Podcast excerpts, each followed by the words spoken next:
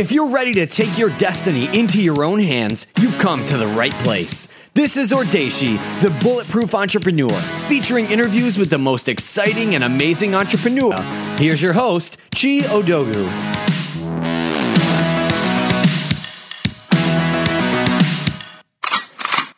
Hey guys, welcome to the show. I have a great guest on the line with me today. I'm talking to Jim Palmer. Now, Jim is the very definition of a bulletproof entrepreneur.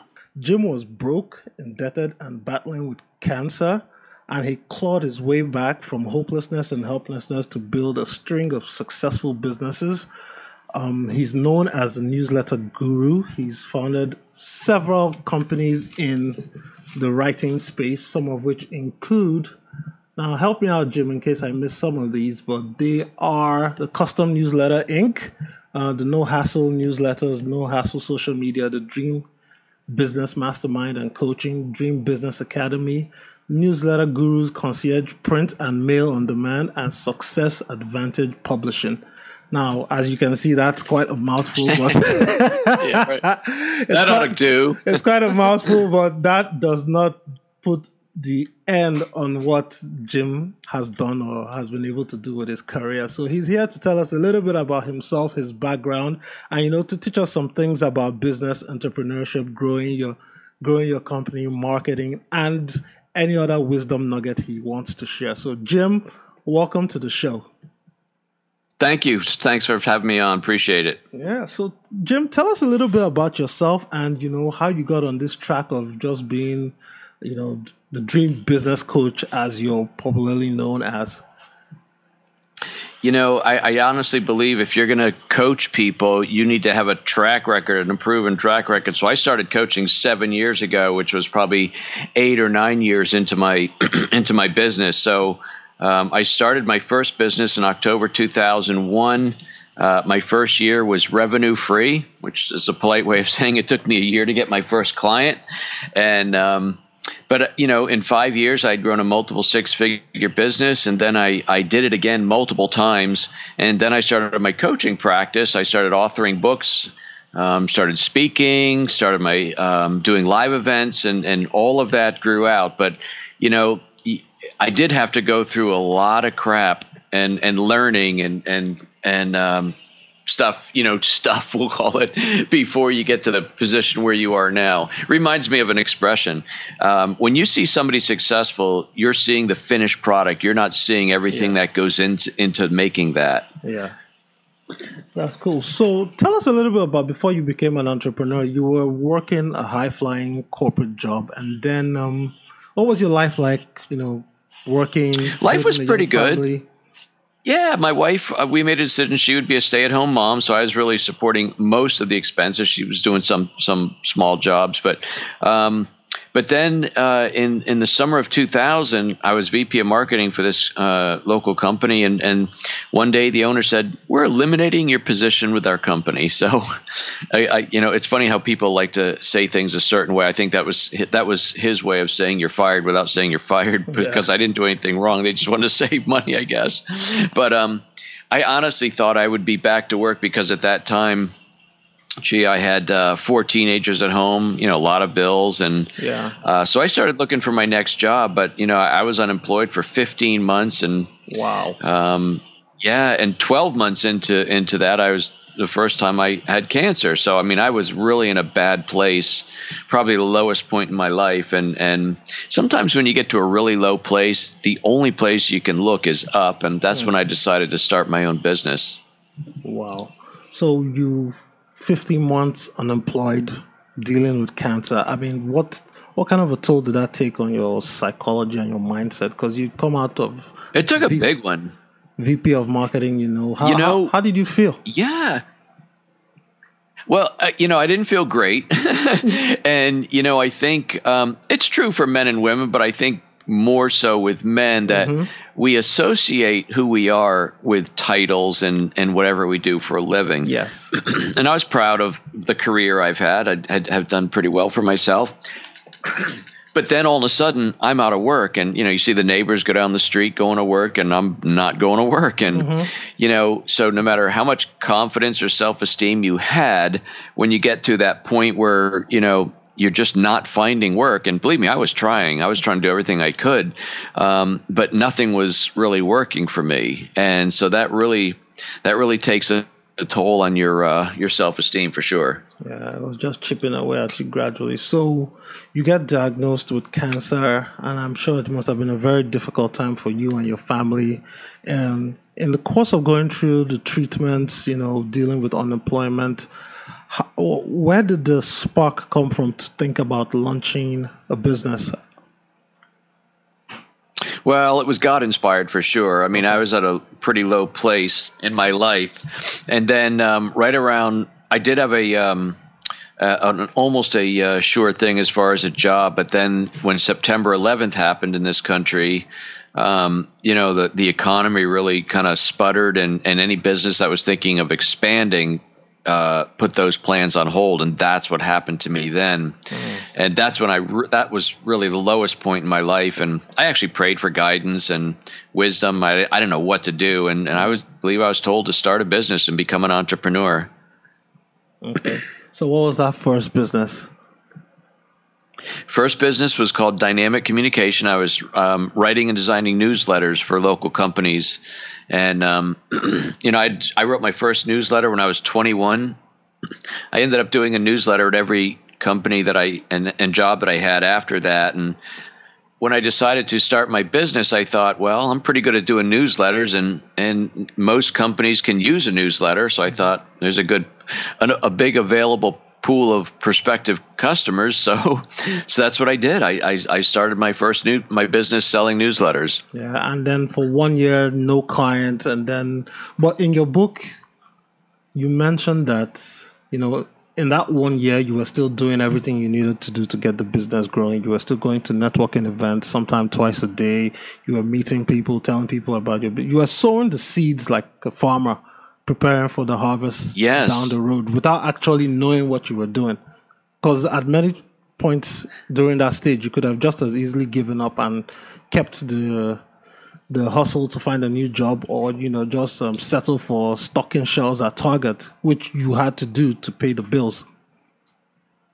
Yeah, so you know, with four teenagers at home, um, one of our bills was food, you know, and I do I do believe you know, just because I was the founder and president of my own corporation, it said so on my fancy business card.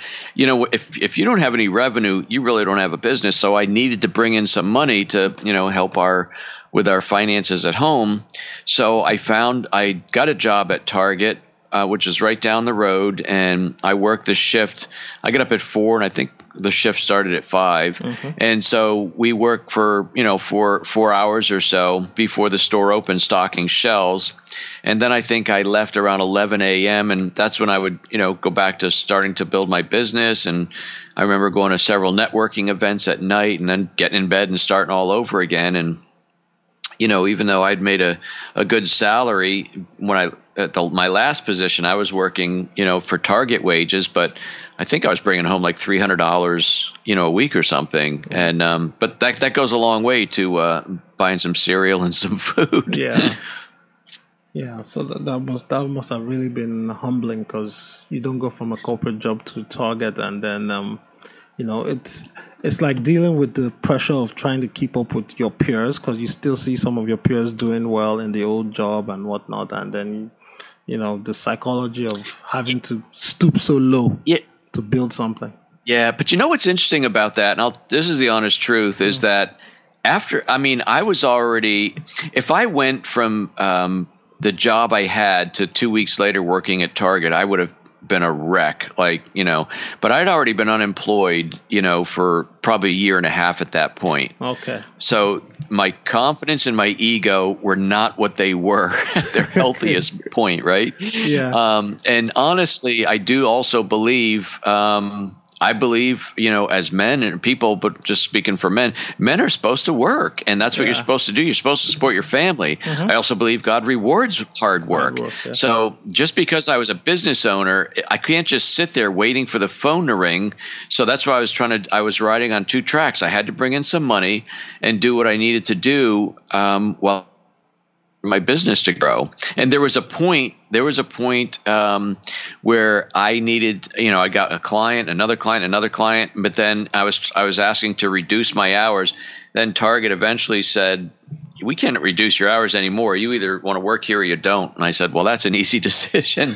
Although it wasn't an easy decision cash flow wise because my business wasn't making enough for me to actually quit. I would have rather still work, you know, maybe 20 hours a week. But mm-hmm. there was a point where when you have to jump Mm. And I tell you, that's a when you are hungry, scared, and or tired, um, that's a good motivator. So that made me work even harder to, to, bring in more business. Okay, so that deciding point where you had to jump. Now I wanted to find out something.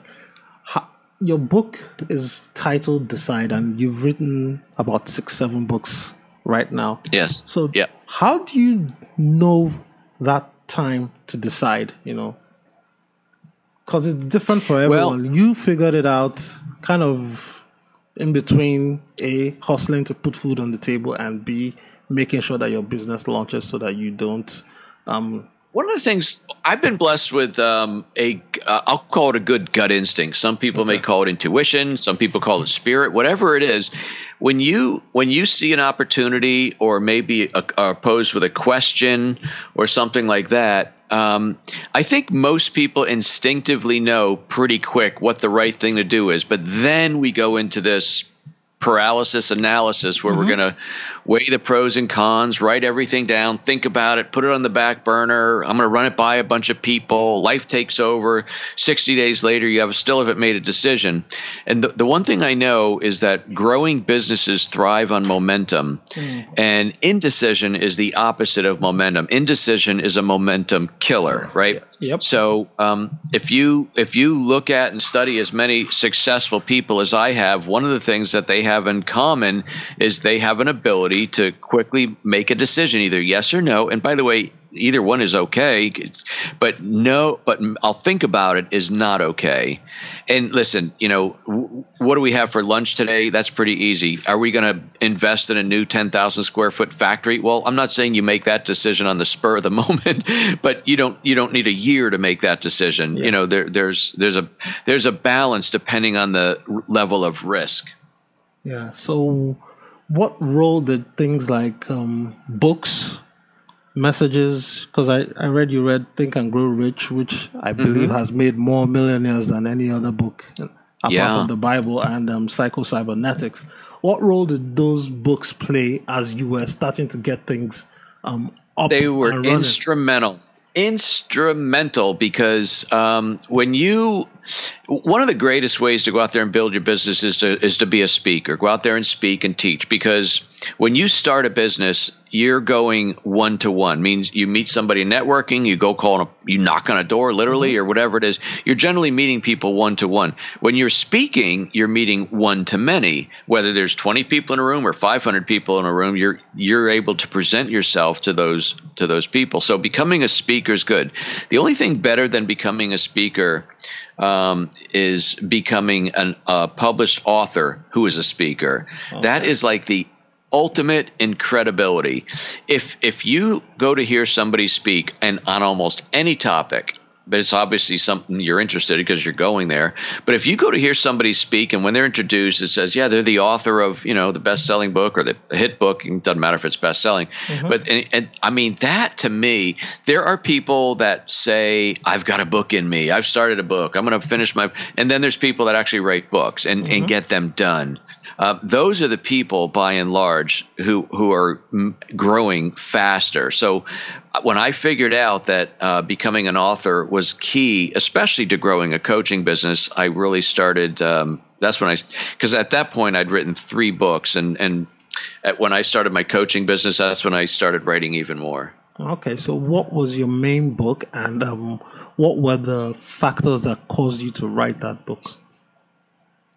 So when I start, well, my first business, as I mentioned, was newsletters. My mm-hmm. second business, which was my first online business, was called No Hassle Newsletters. I mean, it still is today. But um, when I figured out that uh, the whole power of celebrity positioning and branding. Okay. That's when I branded myself the newsletter guru. And I said, man, if I'm the newsletter guru, I better write a book on newsletter marketing. That's when I wrote The Magic of Newsletter Marketing. Um, and the second book that I wrote was called Stick Like Glue, which was all about client retention. Um, and then the third book I wrote was the fastest way to higher profits. So each of those books, if you think think of a, a funnel, uh, the magic of newsletter marketing is at the bottom. That's the most narrow point. So it's very mm-hmm. niched and focused. And then as you start moving up, like up the V, um, you know, stick like glue gets wider. That's the wider topic of customer retention, of which newsletters play a part of. And then the third book is um, the f- fastest way to higher profits. So that's really more. Boy, Jim's not just a newsletter guy; he's a you know smart smart businessman. Okay, cool. So, customer retention and attrition. Now, the role of newsletters in that because every business needs revenues, and revenues come from being able to sell products and services to your customers. How did those, what were you saying in those newsletters that kept customers coming back over and over again? And then how did you now translate that as a powerful message for people to read and take action on in a book? So the first thing to understand about newsletters is it's not a um, sales per se uh, piece. So you don't hey, welcome to our newsletter. By the way, let me tell you about our special of the month. I mean, okay. that, yeah, because that's, that's, not what that, that's the idea everybody has these days of a newsletter. Right. Yeah. Somebody says, well, if I'm going to spend you know fifty cents or a dollar a piece on customers, I'm going to sell them something. Well, mm-hmm. if you do it the right way, my way, you will sell them. But you have to realize that a newsletter is a customer relationship tool. Okay. And people that want to have higher profits in their business, they have to understand that higher profits come from stronger relationships with your mm-hmm. customers customers because we know that customers who stay connected with your business longer, they end up spending more and they also end up referring more. And that's how your business is going to grow. So the first thing to understand is the, the content that goes in your newsletter needs to be fun, informative, interesting, and entertaining from your customer's perspective. Okay. And stick like glue, what was that about? What was the big idea in that book? That was really all about client retention. Okay. And you know, I tell give several different strategies on on a you know all about everything from when the sales made to how to stay in touch with your clients proactively and not simply when sales go down. You say, "Ooh, we better get in touch with our customers and tell them we like them. Maybe they'll come buy more." No, it's a proactive, ongoing strategy. Okay. Um, my, and my my belief is that if if businesses would spend even half of what they spend on customer acquisition, if they would take half that budget and spend it on customer retention strategies, they would actually make more money because it, it, it, absolutely costs more and takes longer to get a new customer than it does to, to retain and sell more to customers you already have. Mm-hmm.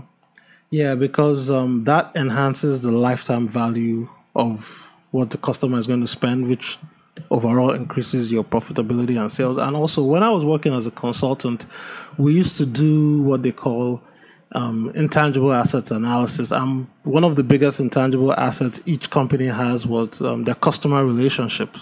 And those have a value in your business, whether you like it or not.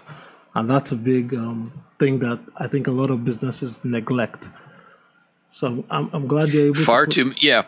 Okay, go on. Sorry. Yeah, you know what? When it, when a when a, a typical business gets a customer, a new customer, you know, they can whether it's a single person and they just celebrate in their own head or in a business maybe the customer leaves if you got a store and you go ring the bell in the back yay we just got a new customer. Most people at that point they they go and try and find another one and then another one and another one as, as if a new customer is the fastest way to higher profits. In fact if you get that customer, you put them into a, a sequence and, and, some sort of a relationship building funnel, mm-hmm. uh, you're going to end up selling more to that customer. Yeah. Cool. And your third book, you said it's called Faster Way to Profit. Now, I know this is basically about the fastest way to. I beg your pardon? Yeah. It's the fastest way to higher profits. Fastest way to higher and profits. And each yeah. chapter each chapter is a separate lesson in in how to you know grow more profitable business. It's not like a book which goes from beginning to end. Each chapter is a separate separate uh, strategy. Yeah. Now, in the book I just read that you wrote, Decide, the chap the chapter on investing in yourself was also kind of like co-branded as faster way to higher profits, which was basically investing in mentors and guides and coaches, people that can help you um, grow your business and help you navigate as you're doing you know, what you need to do to get on by. I I want to tell the story about how your daughter Jessica Rhodes, the Jessica Rhodes of um, Interview Connections and the podcasting fame, she wanted to mm-hmm. join your mastermind. Well, first of all, she wanted to start her business, and then what right. happened? What happened there? so she came um, home. They, they live in Rhode Island. We live in Pennsylvania currently, and they came home uh, for Thanksgiving when she was pregnant with her her first child, my grandson Nathan, and said, "You know, we'd I'd really like to be a stay at home mom, but you know, we can't live on Jamie's salary alone." I said, well, "I'll help you start a business. I'll teach you how to be a VA and blah." blah. So we went down that road, and and about six months later um, is when we got the idea to start interview connections based on what she was work she was already doing for me doing interview connections and stuff. And um, so that that's when she launched that business. And then uh, six months after that she said boy i'd like to join your mastermind. I mean obviously i know the power of mastermind. I said good get out your credit card and i'll, and I'll accept you you know? And um, i figured you know, and you know, I have a little bit of fun saying she was shocked. She was only mm-hmm. a little bit shocked because I had talked to her. I said, "Listen, you know, you're going to have more access to me than anybody. You're the only one that has my cell phone number, and we can talk all the time. But if you're going to be part of the group, I mean, to be in integrity, uh, you need to be a, a, a paid member of the group. So." yeah, I, I, insisted she join the group like everybody else. Yeah, but but that's very powerful though because in as much as she's your daughter and you love her, a lot of people unconsciously take for granted the kind of wisdom and the kind of knowledge you get from like a free resource. That just because it's free, that's it's, right. It's not necessarily valued. So I think you having to make her pay to participate and to build that integrity in the process of more of um, putting that discipline so that she like sit up and take notice. It was a good lesson, and it, and that wasn't the first time. You know, actually, when I lost my job in 2000, my girls, I have twin girls. Jessica's a twin sister. They were 13, and I had a 15 and a 17 year old son so instantly gone were the days when dad opens his wallet on a Friday night for movie money or or go to the mall money. They knew instantly that if they wanted to have anything in their life that was fun, something other than food and school supplies, that they were going to have to get a job and earn it. Mm-hmm. So you know, there's always lessons to be learned from going through really crappy situations. And that's one of the benefits I think my kids, first of all, they got to see me get through it and start a business. But they also really learned that if I want to have something, whether it's CDs or a guitar or whatever it is, mm-hmm. they were going to have to earn the money themselves. Yeah. Nice.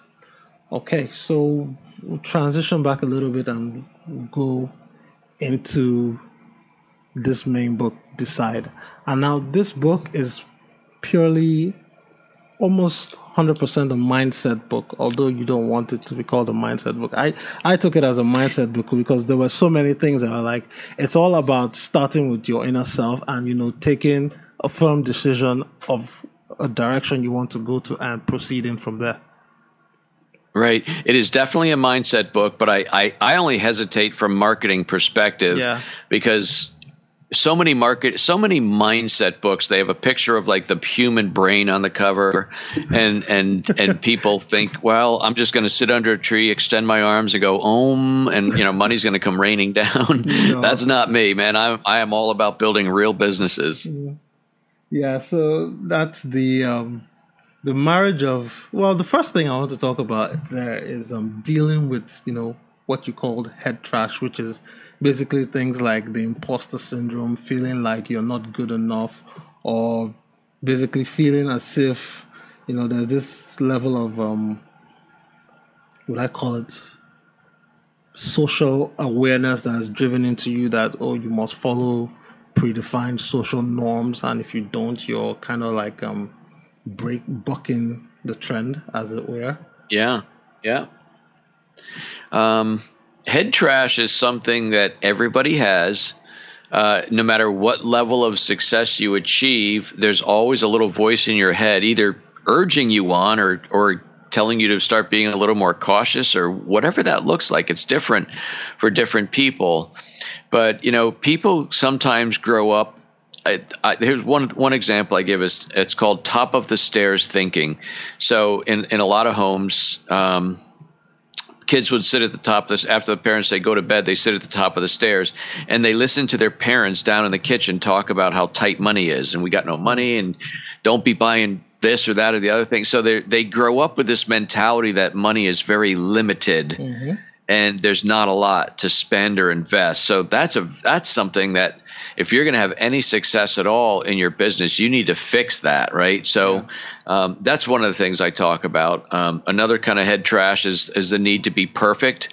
Uh, you're not willing to launch anything until you believe something is absolutely perfect. And isn't uh, that what a lot of entrepreneurs actually feel like that? Oh, unless this thing is hundred percent point yep.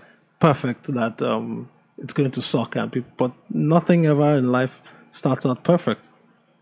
No, that's true. And the other thing is, uh, so I'll, give you an actionable step if, if any of your listeners are suffering from perfectionism.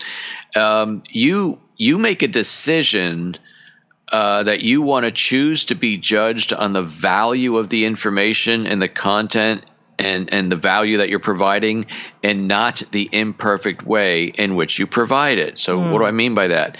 If you write a book like any of my books, which have all sold very well, and but I, I guarantee you know an English major can go through them and and find errors in them, not because I'm happy about it, because I just missed them, and I'd rather get the book out than spend yeah. a year trying to find a missing comma. Mm. And so so people, and I, will tell you exactly how I learned this. Gee, um, when I wrote my first book, it took me 18 months. My last three books I did in 60 days.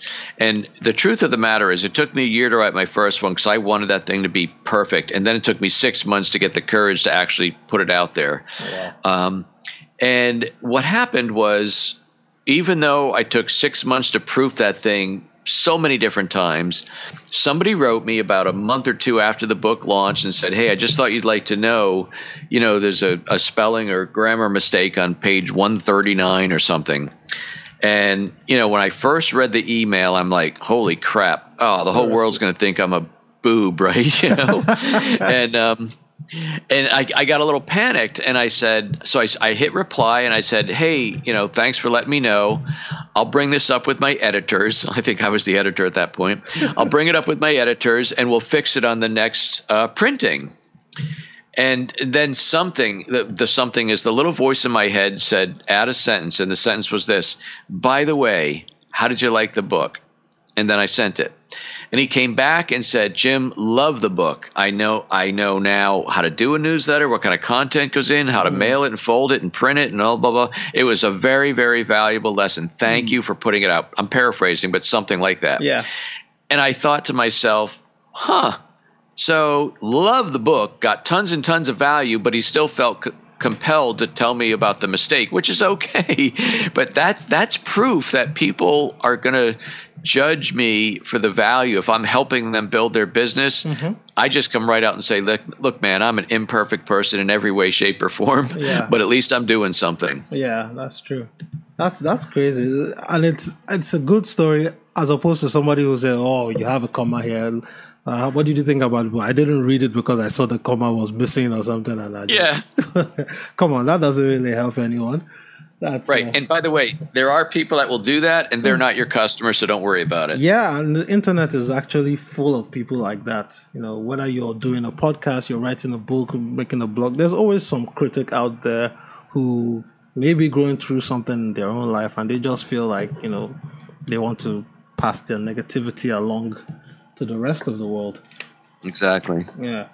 Okay, and I think my favorite chapter in this book was um, the chapter where you talked about deciding to survive, because yeah, that's really spoke to me as I'm trying to build my own business, and um, I could resonate and feel what you were living through when you were trying to build your business and you were going through tough times. Because right now, a lot of people across the globe are facing really tough challenges. You know, automation is taking away jobs, or jobs are moving overseas, or there's recession and depression everywhere you look, and then people look around they come out of school college grad school they can't find jobs. And it it just feels like you know what when you try to do something the world is just kicking kicking you in the teeth and telling you to stay down. So that that really resonated a lot with me. Could you speak a little bit more about why you put that chapter in the book and what you were trying to teach people there there is the there will be no shortage of obstacles challenges and you know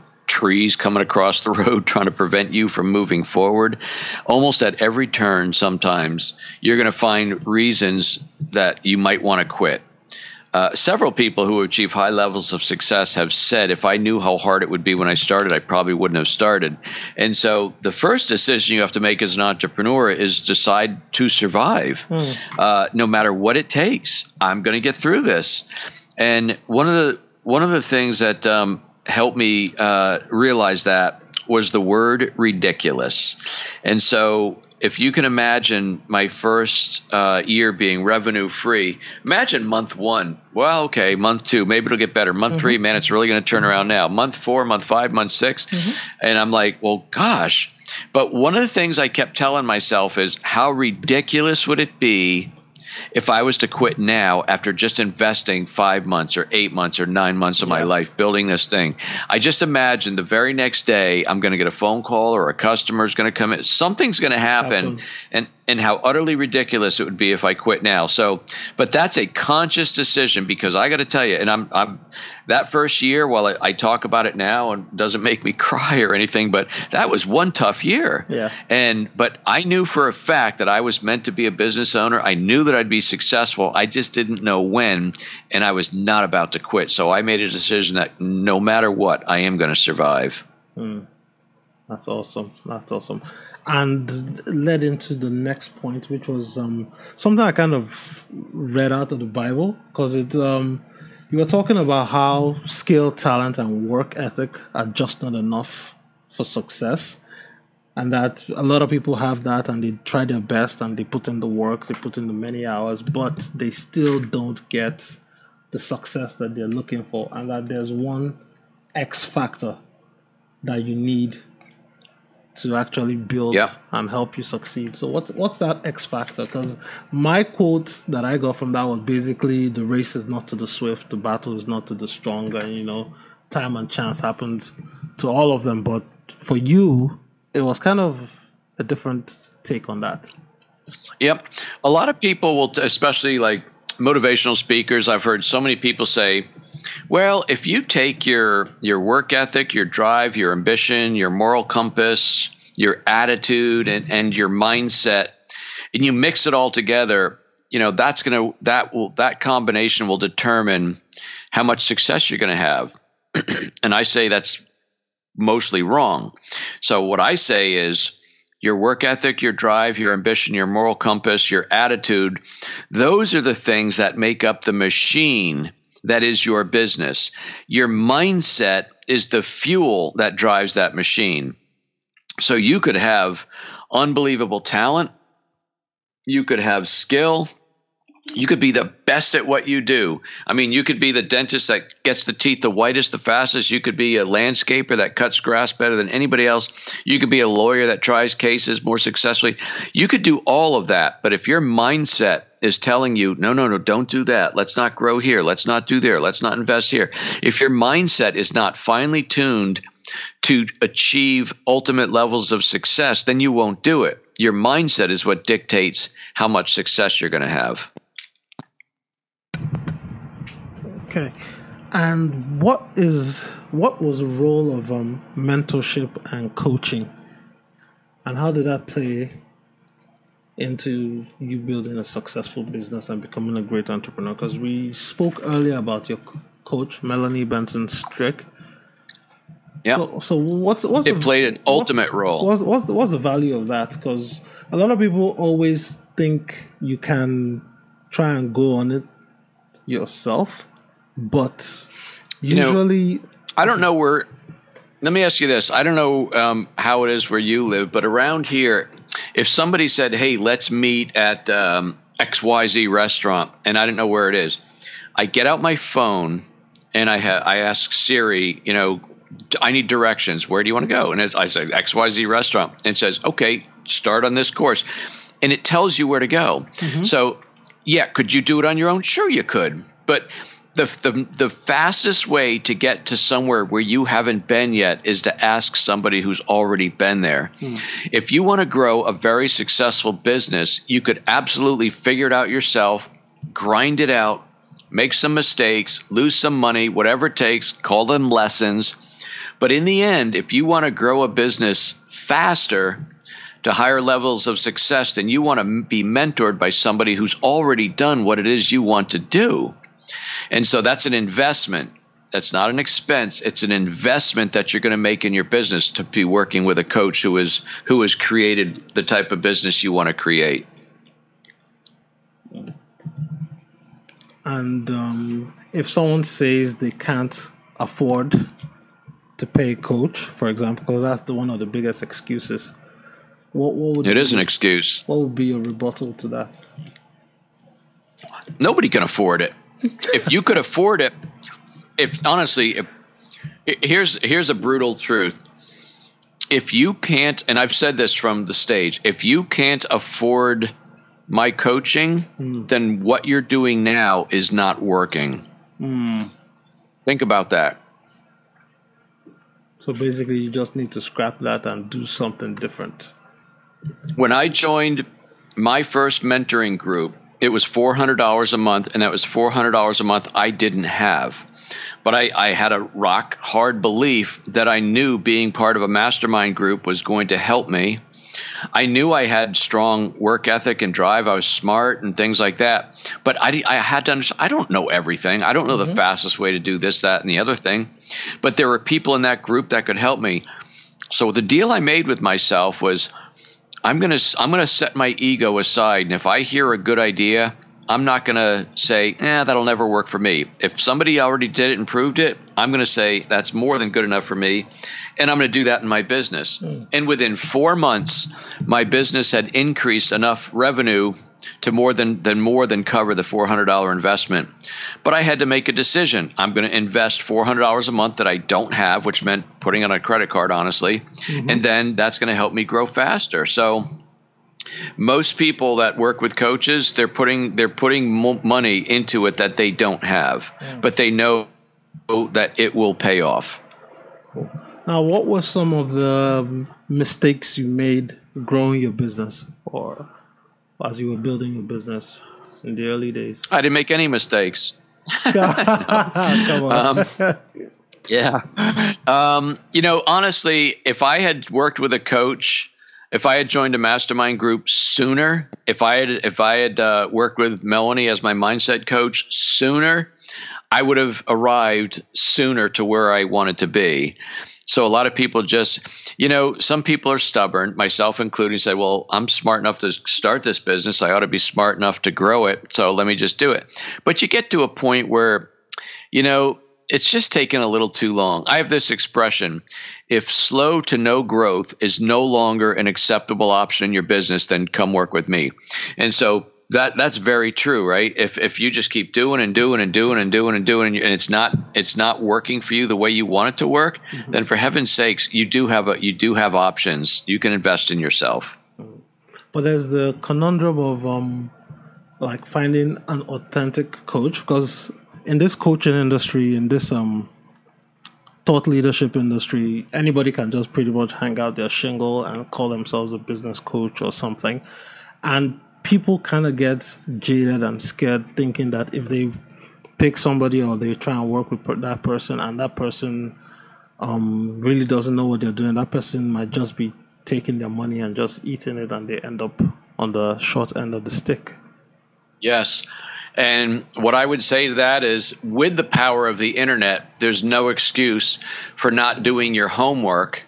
Um, and and fit, you can very easily figure out you can easily figure out uh, who is successful and who's not, right? So, um, anybody, you know, you can go to my websites and you can see the names of my businesses. You can go to all of their um, websites and you can figure out um, that they're real, right? I mean, yeah. The one thing I think makes me laugh sometimes is um, having somebody who's maybe 19 years old and said, "I'm going to, I'm a life coach." Well, how much life have you actually lived at 19 years old, right? So, you know, yeah, you definitely want to hire somebody that's got a proven background. Mm, okay, great. So let's transition towards the winding down questions because we really talked a lot about you and your business. Now, concerning entrepreneurship, who's an entrepreneur you ad- admire and why do you admire that person so much? Dan Kennedy is the one entrepreneur that I have the highest regard for. He's a self made man, has built multiple businesses, has done extremely well. He totally understands um, what it's like to create a business. And um, yeah, Dan Kennedy is it for me. Mm-hmm. What are some of the impactful products that you've consumed of Dan Kennedy's that really like stood out in your mind and helped you? Dan Kennedy, here's one thing Dan said, and he said, I mean, he has ultimately said so much, but one of the things that um, uh, he said is you this you will earn significantly more income for who you are than what you do. And what that means is it's not about what you do it's not the deliverable it's about who you are which means if you create good branding and celebrity positioning for yourself you're going to have people uh, beating a path to your door. Mm, okay. Cool. Cool. And um as a leader, what do you recommend to everyone else to do over and over? Oh, let's put it this way: What do you do over and over again that you would recommend other people to do that really helped you succeed and grow your business or your businesses? Understand what your time's worth and respect your time. Because if you don't respect your time and the value of your time, nobody else is going to do it. So that means being like what? Difficult always watching the clock or? Uh, that means being productive when you need to be productive. I mean nobody i have no incoming or outgoing calls unless they're pre-scheduled. Okay. So i don't just sit here like waiting for the phone to ring. Mm-hmm. uh, all of my calls all my interviews my coaching clients are pre-scheduled. Okay. Um, and you know it, nobody just gets to me to waste my time. I mean it's mm. it's hard to do that some because you got to set yourself up some parameters. Yeah but I know what my time's worth, and I'm not going to be I'm not going to spend my time doing you know just uh, piddly little things that that aren't going to make me money. Okay, and now for those people that are kind of struggling in the early stages of their entrepreneurial career, they're kind of like where you were a couple years ago. You know, been on this journey for quite some time and no money is coming in. Um, what's one idea you want to share with people to kind of like help them get some cash flow on something going until they're able to scale their business? You you got to figure out not what it is that you want to do and not what it is that you might have passion about. You want to figure out what is a product or service that's in high demand. You could either find your your way to deliver the same thing, or maybe you put your own slight twist on it.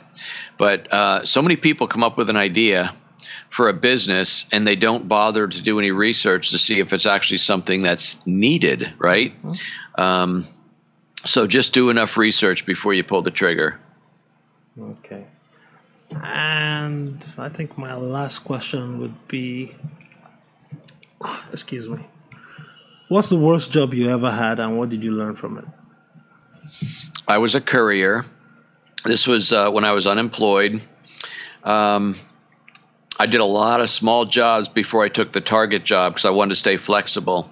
But I got up at um, very early in the morning and use my own. I work for this courier company that um, this is, this is going to be kind of gross. I'm almost regretting I brought this up. but um, there was a um, a pharmaceutical company near my house that did research on heart disease. It turns out that a pig's heart is very similar in size and function to a human heart. So I would drive about 45 minutes to a plant where they make bacon. Mm. and I had a cooler and I would pick up three or four uh, freshly uh, freshly extracted hearts and deliver them within an hour so they could do their research and, and help cure heart disease. Wow. And um, that was not a fun place to visit. No. In fact, when they found out I was new, they make sure you go into what's called the kill room, and because that, I mean, you, you, you, not many people can hold it in when when you see what goes on in there. Wow, that's that's awesome. But you know what? That's that's just one of those stories now. That's that's uh, 15 or 16 years ago now, but it's mm-hmm. something I did. Again, I picked some job that wasn't going to interfere with my daytime work. Mm-hmm. So I just got up early and did the drive. I was I was, re- I was back at home by seven o'clock, I think. So, you know, I think I was able to make some money uh, and and the only thing I, I lost was some sleep time because it didn't take away from family time or, or business building time. Nice, nice, nice. So, what do you have going on these days, Jim? well, my new book is about to come out. It's called Just Say Yes Create Your Dream Business and Live Your Dream Lifestyle. Okay, so. And um, my wife and I are. Pardon me? No, I said, so give us a breakdown. What's it about? It's about saying yes to the opportunities that life presents itself. And I'm talking business and personal. Okay. My wife and I made a. Um, a decision almost a year ago that we were going to go on a big adventure because we feel, you know, we've raised four kids, we got three grandkids, we feel like we've lived life very predictably and safely. Mm-hmm. So we sold our house, we put our furniture in storage, and we bought a big boat. And literally, as you and I are doing this interview, um, in two days, we move on the boat and we're going to be on it for at least two years. Uh, I'm going to be working on the boat. And we're going to be floating around, nice. having a big adventure. Nice. So, where can people get the book and where can they find you and learn more about you and what you do? So the book's not out yet. It's coming out May 15th. Okay. Um, but if people want to learn a little bit more about our big adventure, we actually started a blog because so many people are curious. How are you going to work on board and things like that? It's called ourfloatinghome.com. Ourfloatinghome.com. Okay. so if you go there, you'll see a picture of our boat and you'll you know there's some we're gonna sh- we're gonna journey uh, we're gonna chronicle our journey with videos pictures and we're just gonna take people as much as we can on the on a on the adventure. Nice nice. Well thanks for coming on the podcast jim. It's really been a pleasure getting to talk to you learn more about you your business your book. I, well i would say your books and just all the general wisdom bombs you've you've dropped on the show thus far. My pleasure. All right. Thanks for having me on, Chi. Thank you, Jim. And uh, yeah, that's it. Don't let another minute go by without taking action to change your life. Visit Audacy.com right now for more incredible resources, and we'll see you next time on Audacy, the Bulletproof Entrepreneur.